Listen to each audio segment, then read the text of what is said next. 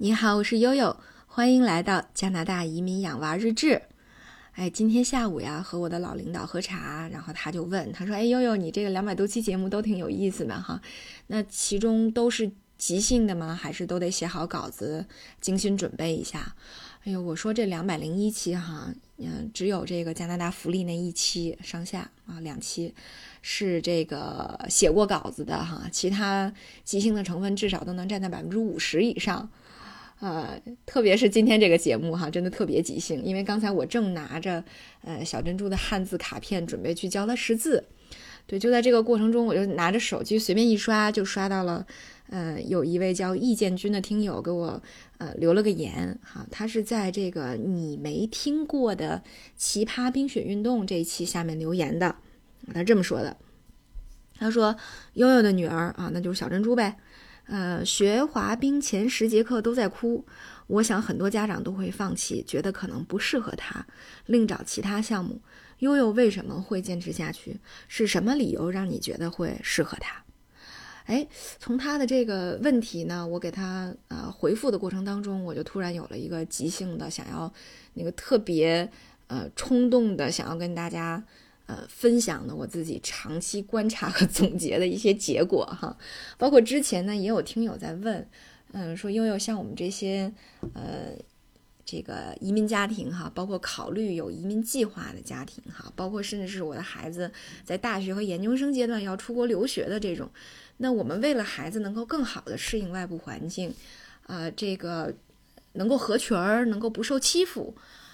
我应该做哪些准备？哎，今天呢，悠悠就正好借着这个话题，即兴的跟大家分享一下哈。虽然说这个话题来的很即兴，但实际上我觉得这个观察是很长期的啊。为什么这么说呢？这个呃，在二零一三年奥斯卡去英国的时候，我就已经开始观察了。当时我就看到一个现象哈，因为呃，奥斯卡和我们家邻居是一个台湾家庭，他们家的。呃，老二也是个小弟弟，叫 Oliver。那他们两个年龄相当，在一个年级上课，啊，不同的班。那后来我就发现呢，从英语的语言能力上来讲，从词汇量各方面哈，语法语感来讲，Oliver 是要强于 Oscar 的。哎，但是呢，我就发现，大概过了两个月，Oscar 的朋友好像更多一些。或者说，奥斯卡很快就形成了一个他和呃，之前我们介绍过哈，世界上最神奇的孩子，他和 Daniel 和 Ben 和 Thomas 啊和 Iggy 他们几个形成了一个所谓的小团体，哎，好像更铁磁一些哈，这个小群小群体更铁磁一些，呃，更像是一个发小的一个呃这个呃拉拽群。为什么这么说呢？因为如果奥斯卡被别人欺负了，那丹尼尔就要带着其其他人去给奥斯卡讨说法啊，所以感觉上还是挺铁磁的哈。这帮小哥们儿们，对，然后这就让悠悠产生了一个想法，说其实可能我们认为，呃，英语是非常重要的，英语在孩子们的这个社社交当中是非常重要的一个工具啊，能够帮帮助他们提升嗯自己的自信心，帮助他们提升这种社交的主动性和。啊，和这个技巧，但实际上不是啊。但实际上，更低龄的孩子自说自话，哈，你比如说像珍珠和我朋友的孩子，那个 Thomas 是，呃，美国跟跟美国的混血，那他们俩在一块儿去故宫玩的时候，珍珠说中文，Thomas 说英文，两个人还玩得很好。那决定他们是不是能够成为好朋友的关键因素到底在哪儿呢？或者说，我们再拓展一下，能够帮助他们更好的融入到一个集体、融入到一个社会的关键因素在哪儿呢？啊，所以经过悠悠的观察啊，我觉得一共有以下三点：第一个是共同语言，这里面不仅仅是指语种啊；那么第二个呢是共同爱好。第三个呢是共同的价值观或者是思维方式啊，我一条一条跟大家说说我自己的想法。那么第一个说到这个共同语言哈，共同语言其实在悠悠在这里面指的主要是这个内容啊，就是说我跟我的伙伴聊天的时候，大家能不能聊到一块儿去？啊。这个是因为有有的时候大家会觉得说，哎，为什么我很多年，呃呃，去参加我的小学同学聚会，发现大家没什么语言可聊，没什么事儿可聊呢，聊不起来了呢，不热乎了呢？就是因为你的生活环境改变了哈，你现在思考的事儿跟以前不一样了，那你们没有那么多的共同语言了，是不是？所以，那么对于孩子来说，哈，那出国之前你要给他尽量多的准备一些可供他加工的素材，去跟他将来的伙伴去聊天儿。那这些素材包括什么呢？包括小说啊，包括电影，包括综艺节目，这些小朋友们都喜欢的、喜闻乐见的 这些呃文艺文学形式，对吧？呃，你好比说像，呃，我就比较推崇哈，包括给我很多朋友都说，我说你要让孩子们去提前接触一下英文原版的儿童文学，比如说，呃，大家其实可以在网上找到很多，比如说北美的或者欧洲的自己同孩子同年龄段的书单必读书单，那你就可以从必读书单入手哈，比如说你像三四年级，像夏洛的网，啊，这个了不起的狐狸爸爸。啊，这些可以让孩子们去看一看英文原版。那到了奥斯卡这个年纪呢，他们比较流行的就是《哈利波特》的呃这个整个系列。但是《哈利波特》因为是 J.K. Rowling 是英国人写的，所以你会发现那个句子都超长，那个单词用的都很晦涩、很古典。那可能一上来，对于咱们国内的小朋友来说，去盘这个《哈利波特》就会有难度。那你可以相对从一些比较经典一点的北美儿童文学，那比如说像《The House》洞穴，就是啊奥斯卡他们在网课上上个学期学的啊，这个学期就学这一本小说啊，这个小说非常语汇非常的简单啊，故事非常的有趣，人物的性格非常鲜明哈，塑造非常的成功，哎，所以让这这个呢，在美国也是有。大概八几年就拍过一个电影啊，《The Host》的电影，呃，就可以让孩子们去呃接触这样的文学，包括这个文学的主体呢，呃，还有这个反欺凌、反霸凌的这样的主题在里面，所以就更有意思了哈。那么另外呢，呃，像最近他我看他们比较流行的有一本书叫呃 Percy Jackson，啊，这个就是在我们看来可能分类就比较玄幻的这种了。呃，说的是一个什么？呃，希腊神话里面宙斯的人类之子，啊，大概套路就是集齐七颗龙珠召唤神龙这么个故事。但是中间呢，它穿插了很多希腊神话，哈，这个中间就就很有意思嘛。那那那那就会有很多梗在里面啊。所以如果你不了解这些梗，有的时候你可能也呃和小朋友们融入的过程当中也嗯也就没有办法能够体会啊。能够识到呃很多小小伙伴们笑的笑点啊什么之类的泪点啊啊，所以其实我是觉得说啊，你通过文学形式也好，通过电影也好，那比如电影呢，像珍珠妹妹哈，同一个世界，同一个艾莎，对不对？所以通过看一些原版的小说和电影，能够给他们提供更多的一些可以加工的素材，不要只把你的精力，你孩子的精力放在呃英语语法啊这个单词。啊，句子 这个上面，啊，更多的呢还要重视一下这个阅读啊，这是第一点，我觉得还是挺重要的哈，而且往往是我们家长容易被忽容易忽略的一一个一个方面哈，这是第一个共同语言的问题。那么第二个再说说共同爱好啊，这就是跟像呃我我刚才说的这个即兴的由头而来一样，就是共同爱好就是这样哈。我刚才回复这个意见君，我就说。呃，我说加拿大呢，冬天大概在半年左右哈。那其实对于家庭、对于小的团体、对于学校同学、对于同事之间，那么社交的方式，除了像中国的聊天、喝酒啊、吃饭以外，那可能更重要的是几个家庭之间一起烧烤啦，啊，一起去爬山啦，啊，特别是在冬天一起滑冰和滑雪，那是最主要的项目。呃，我们就经常和我们的邻居一起啊，这个带着孩子们去滑冰啊，所以悠悠在今年的年初的时候也在上花滑课，啊，就是为了能够更好的呃和呃这个社区和自己周围的邻居和朋友们一起活动啊，所以这是为什么一定要下定决心说让他们掌握一个必备的技能，呃，在这个加拿大呢，你滑雪。是吧？路程又很长，那装备又很多，还要带吃的，在悠悠看来就是很不划算的，也没有那个瘾哈，就觉得很麻烦、很懒，所以可能滑冰来说对我们更友好一些、更简单一些啊。悠悠小的时候也滑过冰，又觉得很有魅力哈，所以呢，呃，我就想呢，奥斯卡和珍珠是一定要会的啊，这是为什么？即使他哭，也要把他扔在冰上的原因哈。即使他在冰上站着哭，呃，也有站着的价值，对吧？啊，也是培养了一种在冰上站立的意识和能力。呃，而且呢，我是说，一个爱好一旦开始，就不要停下啊，或者说不要家长主动的停下啊，一定还是要让孩子坚持下去。呃，那么你给了他们这样的爱好的前提啊，这是他们就可以去社交了。那你从呃，比如说周末哈和邻居活动，那在学校呢，每年也会组织团体的滑雪和滑冰的呃集体活动啊，到了这个。呃，职场上，我有的时候到社区中心啊，尤其是中午的时候，经常会看到两三个壮汉哈，一起背着装备打个半场冰球，啊，那么这个冰球作为这个加拿大的国球了，也可以说是，呃，那么还是要给孩子们培养一些这个呃，能够理解这个体育运动的呃基础，哈。所以这是第二个，我觉得还蛮重要的哈，也会影响他未来在加拿大生活的质量和他的这种，呃，社交的能力哈。这是第二个共同爱好。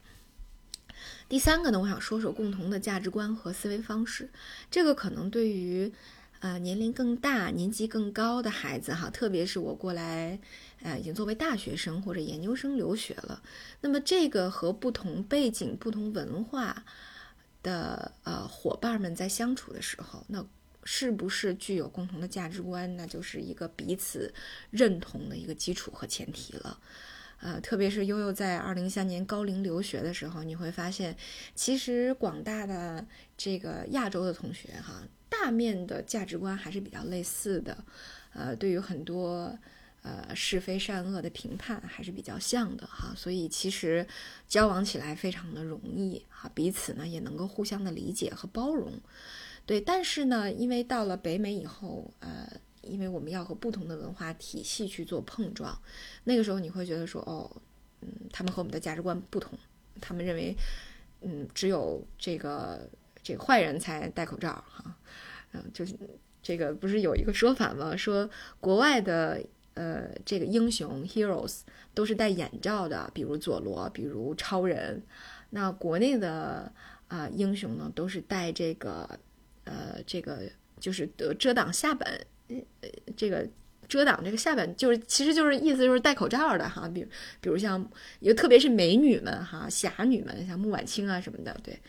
所以这就是价值观的不同哈，包括这次疫情暴露出来的这种中西价值观的割裂。呃，大家能够看到的就更极端、更明显了。对，那那这个时候怎么办呢？我想这个时候可能就是思维方式就会呃就会成为一个非常重要的，就是说我们怎么来理解这种价值观的不同，我们怎么去接受它，那么我们怎么去运用它，啊。这个特别是奥斯卡在回国以后，他也经历了这样的冲击哈。特别是到了六年级毕业班，那老师要求的更严格了，对秩序感的要求更多了，啊，对个性的尊重呢，呃，可能就会稍微忽略一点儿。那么奥斯卡回来以后，肯定他在呃最初的时候就很不适哈，包括这个他还回虽然说回到了原来的班，但是又觉得原来的班。呃，氛围啊和大家关注的一些东西又发生了变化，那实际上对他冲击蛮大的。那这个时候，我们就经常会引导奥斯卡说：“你要看到大家的成长，你要尊重别人的不同，你要试图去理解这个秩序的意义，然后，呃，试着接受它。如果你觉得它影响了公平性，影响了你的效能，那你要试着用自己的方式，呃。”这个不要割裂群体的去重塑它，呃，最后能够改变它，是吧？你要发挥，这才是你自己发挥影响力的媒介和方式。对，所以我觉得他呃，差不多两个多月了哈，现在调整的还是挺好的。从一开始回来，经常会情绪，有的时候会暴躁，有的时候会沮丧，到现在回来每天，哎，还挺兴奋，还挺高兴的哈。包括昨天他的班主任跟我讲说，哎呦，奥斯卡真是。回来以后，我们觉得他特别懂事。这个懂事懂在哪儿呢？我觉得还是，呃，他这个思维方式能够去意识到不同，能够去接纳，好，包括他会批判性的看待一些问题。我觉得这个都，这个才是中西方之间能够形成合作的一个最重要的关键点，就是一，你能不能批判性的去接受这些东西；二，我怎么来对待它，我怎么来应用它、运用它，在不让它影响我心情和个人发展的前提下，我反过来能够。运用它去借力打力，哈，这个还是蛮重要的。那，呃，那大家就会想了，那对于这么小的孩子，我们怎么来帮助他们，哈？那我想就是，呃，为什么前面说了哈，读万卷书，这里就要说到行万里路了。那尽量多的还是要带自己的孩子去不同的城市，哈。现在我们受疫情所限，哎，呃，就是对。可以可以去不同的城市去旅游，可以去参加一些不同的社团，比如说一些读书会啊，比如说一些俱乐部啊，去亲历这种不同，去接受不同带给我们的冲击，然后去化解孩子在这个方面产生的焦虑，呃，让他学会我怎么去处理，呃，怎么去运用呃思辨的方式，就是先想这个事儿对不对，对吧？呃，对，大家可能有的时候说，就是因为思辨不是咱们，呃，咱们在这个教育过程当中特别提倡的理念，反而是，呃，这个在西方教育当中最最最重要，他们认为最最最重要的一种思维方式和原则就是思辨。对，思辨，我在沟通的课里面啊，有的时候会给嗯孩子们讲到什么是思辨啊，叫 critical thinking，嗯。呃有其实有一个特别有意思的例子哈，就说那个，嗯，咱们之前宋丹丹和赵本山不是有一个呃小品嘛，说的是，呃，那个呃这个，嗯，大象，哎，把把大象塞到冰箱里分几步，对吧？呃，其实呢，这个梗。最早并不是一个笑话，最早它是一个面试题，而且它是一个特别大的呃全球的一个金融机构的一个面试题。它这个面试题就是最早是把长颈鹿放进冰箱分几步啊？大家可能想，对吧？我打开冰箱门啊，然后把长颈鹿塞进去，然后，冰箱门带上是吧？但实际上不是的，这个面试考察的是说我这个呃。被面试者、应聘者听到这个问题之后，首先我要我要反问面试官的是，呃，长颈鹿可不可以杀死？可不可以切块？呃，冰箱有多大？呃，类似这样的话题，就是去质询这件事情的合理性和可行性的问题。对吧？所以其实对于这块思维的训练，我们在教育过程当中可能往往是会忽略到的，啊，这就是刚才悠悠说的。那你首先你要觉察两种体系、不同团队之间的不同。啊，那哪些是你能够融入接受的，哪些是你不能的？然后我们再说是不是要 开冰箱门，是不是要塞长颈鹿，是不是要带上哈？所以这就是悠悠在啊观察和总结当中哈，呃，可能给大家提个醒啊，比如我的孩子要去留学了，那我我的家庭要移民了，那我为孩子要做哪些准备？这个准备不是说一蹴而就的哈，可能是在我们。呃，生活当中去灌输的一些理念，啊，去给孩子们推荐的一些素材，啊，也可能是我们家长这个，呃，怎么说呢？这个言传身教的一些，呃，家风和家教的东西，啊，所以这可以说是一个长期建设吧。啊，悠悠也在不断的学习和实习的过程当中，借用昨天我好朋友的一句话哈，呃。什么是这个世界上最好的老师？孩子就是这个世界上最好的老师。啊，我们要和他们一起成长，好吧？那今天呢，我们就聊到这里。呃，欢迎大家在节目下方啊，也说说你的想法和观点。好，今天就到这里，感谢大家的关注，我是悠悠。